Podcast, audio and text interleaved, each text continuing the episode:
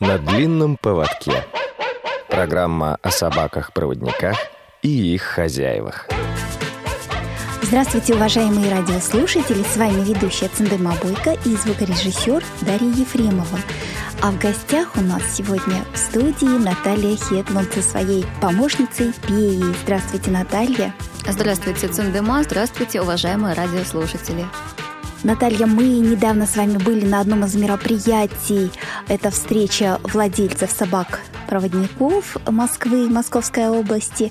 И вот вы рассказали о том, что Пея у нас иностранка. Можете рассказать об истории появления этой собаки? Да, совершенно верно. Пея иностранка. Пея приехала к нам из Швеции, точнее, мы с ней вместе приехали из Швеции. Так получилось, что я долгое время жила в этой замечательной скандинавской стране, и там же я получила Пею. Это моя первая собака-поводырь. Мы с Пеей вместе с 2011 года. Э, Пее сейчас 12 с половиной лет. Она уже ветеран, можно сказать, пенсионер. Но, тем не менее, она до сих пор работает, она активна, она весела, она бодра. Э, расскажите, пожалуйста, это э, палевый лабрадор, черный, шоколадный? Э, нет, пея черный лабрадор, э, достаточно крупный, как я с удивлением для себя отметила. То есть, если говорить о шведских лабрадорах, там она, ну, в основном такая же, как все. А здесь я столкнулась с тем, что в России достаточно много мелких девочек-лабрадоров, вот Пиюша немножко побольше, то есть она такая средняя, средний черный лабрадор. Ну, уже черно-белый, потому что она ну, черная, да, уже так, сидеет, да? уже mm-hmm. много седины, и, конечно, заметно даже по внешнему виду нам все говорят, что нам уже наш возраст уже дает о себе знать. Ну да, тем более, что лабрадоры, они, в принципе, всегда одного окраса, да, то есть э, и уже седина у них так ярко выражена бывает. Вот у меня первый лабрадор был, э, то есть я тоже владелица собак, и очень много лет, уже более 20 лет у меня практически беспрерывно собаки. И вот первый был орех, а потом по мере, э, вот со временем у меня потом шоколадка была, и теперь уже палевые. А вот. И когда я сидел, мама моя все смеялась, говорит, «А, ты э, у нас орех, кстати, мой собак орех звали, и говорит он, как, как дедушка, то есть мой папа, говорит, они оба примерно одинаково сидеют, вот такие вот. Да, это с одной стороны забавно, а с другой стороны очень грустно наблюдать за тем, как они стареют. Да, к сожалению, вот у меня, да, тоже уже так до старости дожили, до 14 с половиной, 13 с половиной, вот так. А пока не будем о грустном, давайте вспомним о том, какая Пея была юная, как она пришла в ваш дом? Ну, наверное, как и все поводыри, наверное, как и все молодые собаки, Пея была очень веселая, Пея была очень активная, любознательная. Ну, в принципе, она такая же и сейчас, только всего, это было, всего этого было раз в пять, наверное, больше. Но когда мы познакомились с Пеей, мы столкнулись с тем, что она болела достаточно серьезно. У нее была аллергия, как, опять же, к сожалению, бывает со многими лабрадорами, но проблема была в том, что мы не знали о том, что Пея аллергик, нам никто этого не сказал, и долгое время мы не могли понять, в чем дело, потому что собака не очень хорошо работала, и были у нее определенные проблемы со здоровьем, и потребовалось некоторое время для того, чтобы выяснить, э, в чем, собственно говоря, дело – когда мы выяснили, что она аллергик, э, просто были подобраны соответствующие медикаменты, и все стало на свои места. После этого Пея стала очень много активно работать. Пея у нас путешественница. Она любит, до сих пор очень любит самолеты. Мы с ней объехали достаточно много стран. Мы с ней вместе были в Германии, а, в Бельгии, в Дании, в Польше.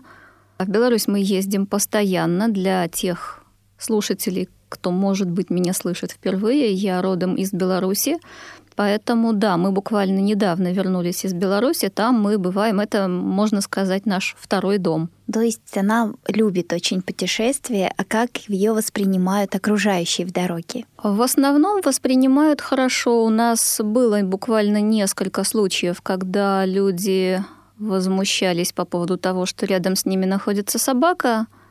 А, в самолете был такой случай, ну там просто поменяли местами, пересадили нас.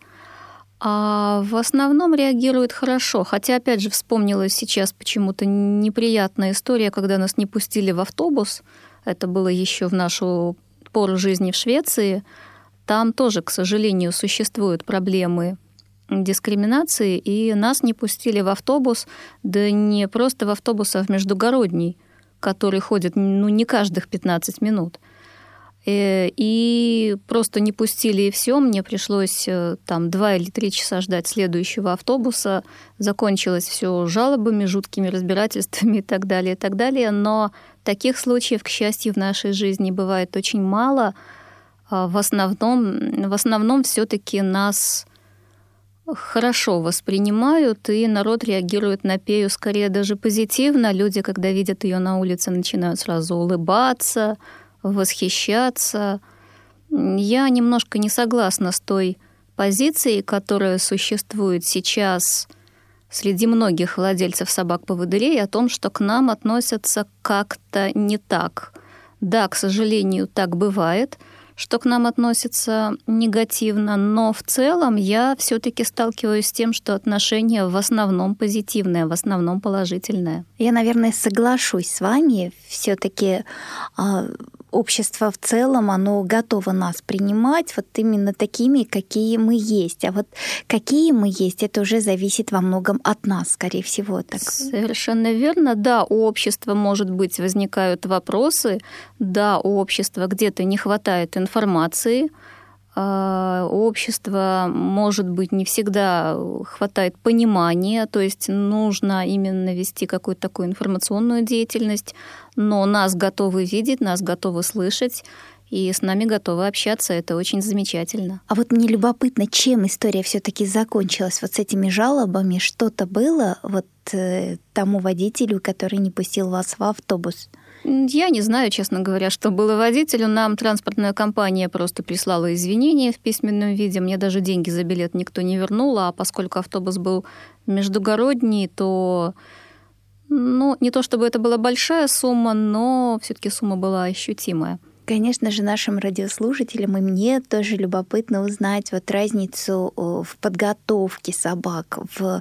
Я, конечно, понимаю, что вы не так хорошо знаете, как в России это происходит, но вот особенности э, в Швеции. Ну, я достаточно много и плотно общаюсь с владельцами собак-проводников в России. Я общаюсь с кинологами российскими в том числе, поэтому представление, конечно же, я имею пусть и не на собственном опыте, но, опять же, с собаками российскими довелось пообщаться и встречаться и посмотреть на то, как они работают, а как они себя ведут.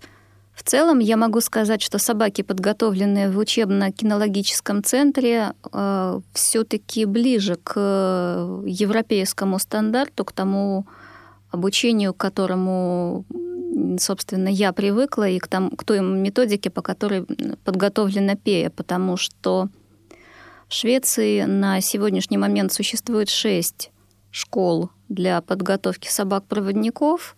В каждой школе готовят небольшое количество собак, это 10-12 собак в год, ну где-то 20. И там упор делается на то, что собака живет в семье. Собака живет в семье волонтера, что, собственно, и делают у нас в УКЦ в тех школах, где собака всю жизнь проводит в вольере, в питомнике, там, конечно, а, собакам сложнее адаптироваться к э, новым э, условиям жизни, к городу, к семье. Собакам сложнее социализироваться. Я тоже с трудом представляю, как э, собака из вольера может приехать в квартиру, и думаю, что трудностей будет очень много. Просто у меня такой яркий пример был, когда я получала первую собаку, то моя соседка тоже получала, и у нее собака вольерная была. Так первая рассказывали, что она сделала, это запрыгнула на холодильник, когда вошла в квартиру. А ну, мне повезло, что собака у меня была э, уже из квартиры, то есть э, школа уже взрослая. Собаку мою взяла на обучение, поэтому таких проблем у меня лично не было. Ну, у меня Пея тоже в молодости любила по окнам прыгать. Я помню, я вернулась э, откуда-то домой, а она была дома. Я захожу, у меня собака сидит на подоконнике, вокруг нее вазоны, цветочки, вся такая красавица. Я очень боялась, что она их либо позбрасывает, как кошки это обычно делают, делать, либо есть начнет. Нет, она любила просто залазить на подоконник а, и смотреть в окошко. Ей было любопытно, интересно. А, но на холодильник, да, до холодильника она, пожалуй, не допрыгнет. Но меня тоже всегда восхищает, насколько собака, вот у меня даже сейчас, например, в очень узком пространстве, например, может проноситься с такой скоростью, и при этом ничего ведь не собьет. Да, вот это удивительно. На самом деле в Швеции тоже есть ассоциация владельцев собак-проводников. Она в нее входят все э, владельцы собак э, в Швеции. Ну, не все, это добровольная такая угу. общественная организация. Так вот, эта организация ежегодно проводит встречи для своих членов, и летом, обычно это конец мая, начало июня, во время этой встречи проводятся такие мини-соревнования, тренировки, где повторяются основные какие-то команды, оттачиваются определенные навыки, ну и плюс собаки соревнуются в каких-то видах деятельности. Так вот, у Пеи самый любимый э, вид, в общем-то, работы — это полоса препятствий. Вот эти вот препятствия узкие, когда нужно пройти в узком пространстве, когда много-много препятствий, она до сих пор это делает просто виртуозно. Ну, в Швеции как бы мне это было просто любопытно, мне, меня это забавляло, мне это было интересно, а вот в Москве я это оценила по достоинству, когда стала ходить по нашим московским дворам, в которых совершенно потрясающим образом всегда стоят машины, причем каждый день по-разному. Ну, это да. Здесь этот навык нам очень пригождается. А в Швеции как более упорядочено все, вот дороги, тротуары? Но в Швеции нет такого количества машин. Все-таки там э, в основном подземные гаражи, подземные парковки. Такого скопления машин перед домом в Швеции, как и, в общем-то, в любой европейской стране, наверное, представить себе сложно. Тротуары разные, все зависит от города. Если это большой город, то это тактильные плитки, озвученные светофоры все то, к чему привыкли жители больших городов здесь. Если это городок маленький, то могут быть проблемы с тротуарами, могут быть проблемы с доступностью. А как раз в этом плане, мне кажется, ситуация более или менее везде одинаковая. То есть нельзя сказать, что вот в Европе, в Швеции все так хорошо, у нас все так плохо. Это совершенно неправильно, да? Я считаю, что это неправильно. Везде есть вещи, которые э, в чем-то лучше в одном месте, в чем-то лучше в другом. Я всегда люблю говорить э, хорошо там, где нас нет, потому что нам издалека всегда кажется, что вот в Швеции, а вот в, там, в Австралии, а вот в Германии. На самом деле, да, там есть что-то, чего нет у нас, но у нас есть какие-то вещи, которых, может быть, которые либо у них их нет, либо они у них хуже а, как-то развиты, чем у нас. Ну, мне сейчас сложно привести какой-то пример, но я не сторонник идеализирования. А по какому принципу выбирают школу? По территориальному или вот вот говорите там шесть школ, да? А, нет, э, выбирают не по территориальному. Это все делается на основании тендера. Каждая школа участвует в тендере. Тендер это такой своеобразный аукцион.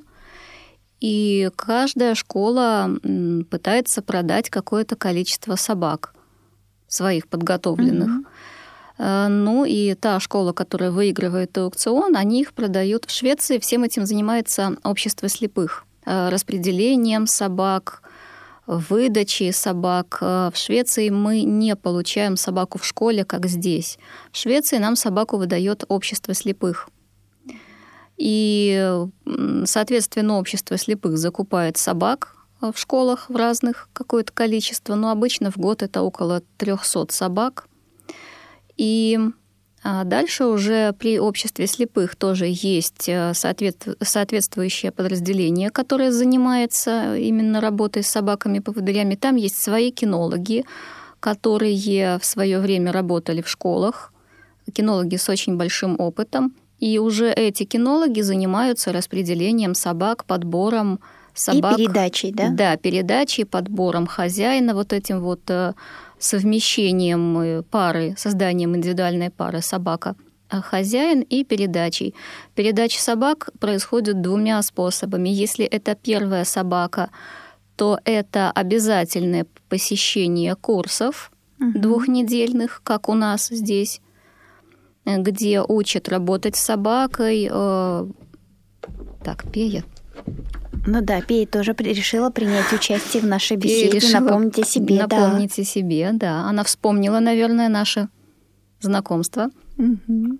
Так вот, если это первая собака, то это обязательные курсы, которые проходят э, ну, в специально отведенном, ну, будем так говорить, школе, да, условно. Э, курсы двух недель, э, нет, прошу прощения, не двухнедельные, курсы семидневные – 7... А, Это первые, да, курсы? Да, 7 дней проходит этот курс в школе. Туда обычно приезжает 5-7, э, ну вот нас было 8 человек, это небольшая группа. Там вы впервые знакомитесь с вашей собакой и проходите, ну, более или менее такое же э, обучение, как у нас э, здесь, когда мы получаем в России собаку. Только это все происходит в течение 7 дней. Дальше собаку вам не дают, то есть вы уезжаете домой, либо вы уезжаете домой самостоятельно, и инструктор привозит вам собаку позже, либо вы вместе с кинологом приезжаете и с собакой приезжаете к вам домой, и вторая часть обучения проходит уже у вас дома, вторая неделя этого двухнедельного курса.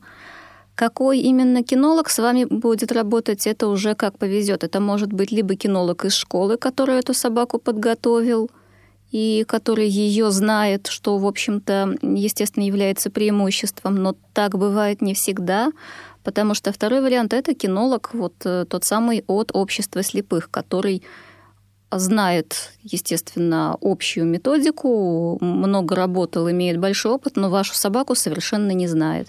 Для собаки, конечно же, это стресс, потому что собака не знает ни вас, ни человека, с которым, э, который почему-то вдруг начинает ее чему-то учить и отдавать ей команды. И первые дни, конечно, это такая очень сложная история, но зато потом результат. Понятно, что все-таки э, вот такая вот и в школе, и дома. То есть это очень, по-моему, хорошая методика, которую сейчас УКЦ тоже пытается перенять, да, вот э, Да, это очень европейской важно, системе. очень удобно.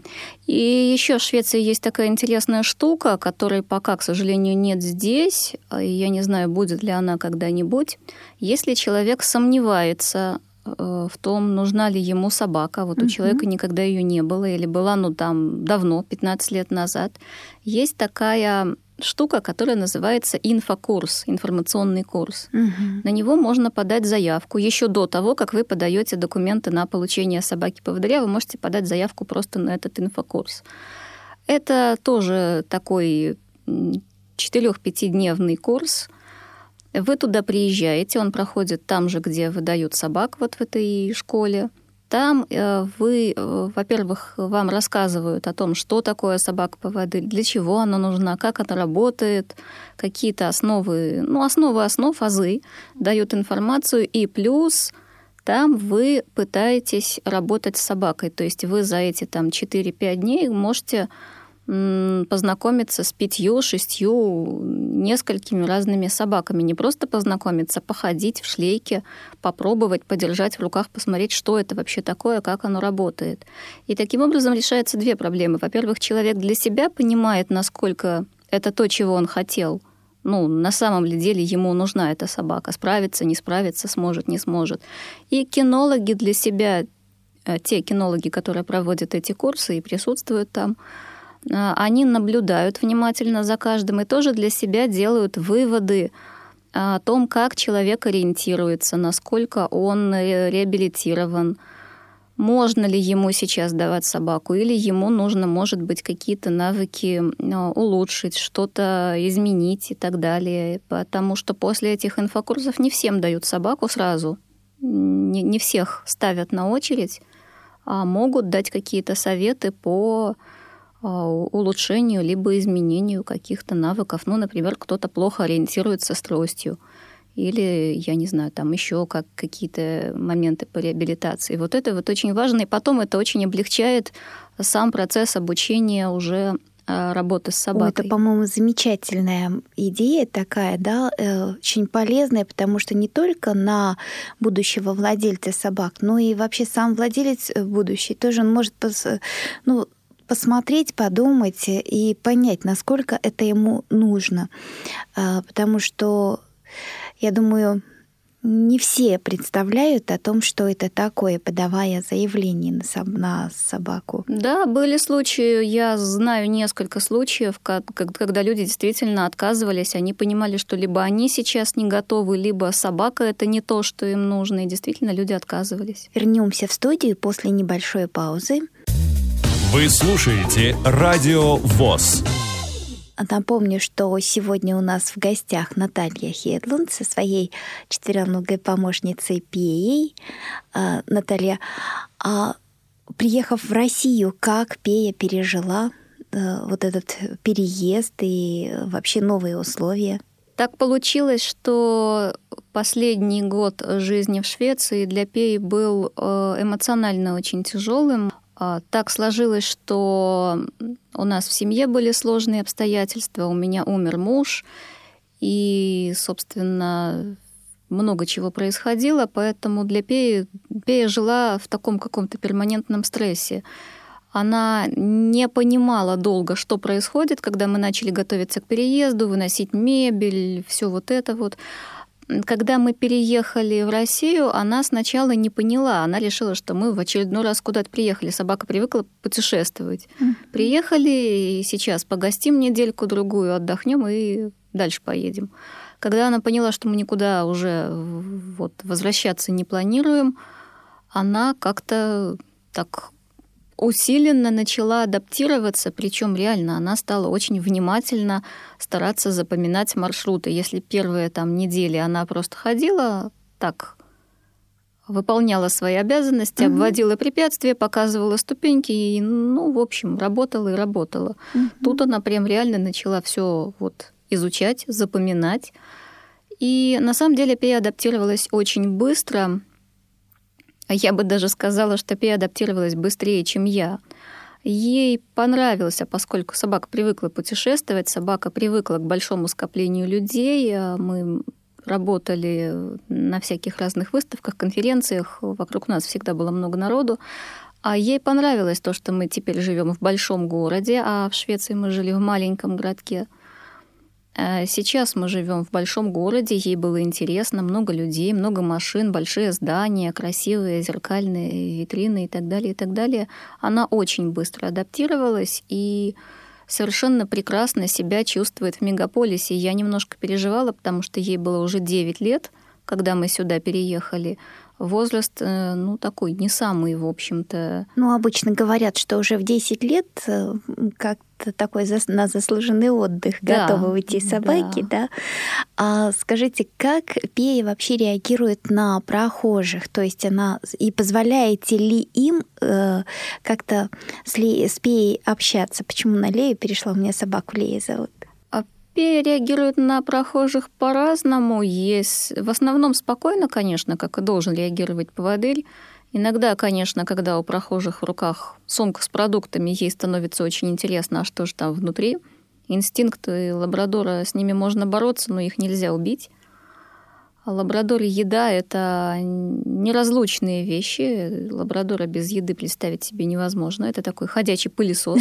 Это точно. А, и что бы вы с этим не делали, вот кто планирует завести собаку, имейте в виду, что да, вы можете это корректировать, вы можете с этим бороться, вы можете этим управлять, но избавиться на 100% вы не, сможете никогда, чтобы вам кто ни говорил. Вы знаете, еще очень многие про лабрадоров, про хозяев лабрадоров, э, кто не знает и говорят, она, по-моему, собаку не кормит, она у нее всегда голодная. Потому что у них безумно грустный взгляд, ужасно жалобные глаза, да, и собакам, вот я сейчас живу тоже и общаюсь много со зрячими, и в семье у меня а, зрячий партнер. И а, мы, он говорит, что вы не понимаете, вам повезло, что вы не видите. Да, вы, вы взгляд. Не, да, вот. это такой взгляд, который просто нельзя, вообще невозможно. Он э, гипнотизирует. Ты, ты отдашь последнее, ты сам будешь неделю голодать, но ты эту собаку обязан покормить.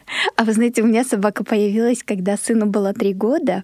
Так что он делал? Мы, конечно, запрещали его кормить со стола, но он, правда, кусочек положит колбаски на стол, а потом так тихонечко-тихонечко локтем так. И что ты делаешь? А он говорит, я нет, я не давал, это сама упала колбаска вроде да, на пол. Да, я не она причем. сама упала, да, оно само часто падает, совершенно вот вообще просто само. А, нет, конечно же, я прохожим не позволяю. Если собака работает, если она в шлейке на маршруте, ни в коем случае нельзя подходить к собаке, ее трогать, гладить, звать, там, свистеть и так далее, и так далее. Если собака не работает, э, человек может спросить, можно ли ее погладить, но, опять же, ни в коем случае не кормить. Можно ли подойти, погладить. Вообще есть такое правило, что если вы видите человека с э, собакой-поводырем разговариваете только с хозяином, только с человеком. Собаку без разрешения хозяина, ну, представьте себе, что ее нет.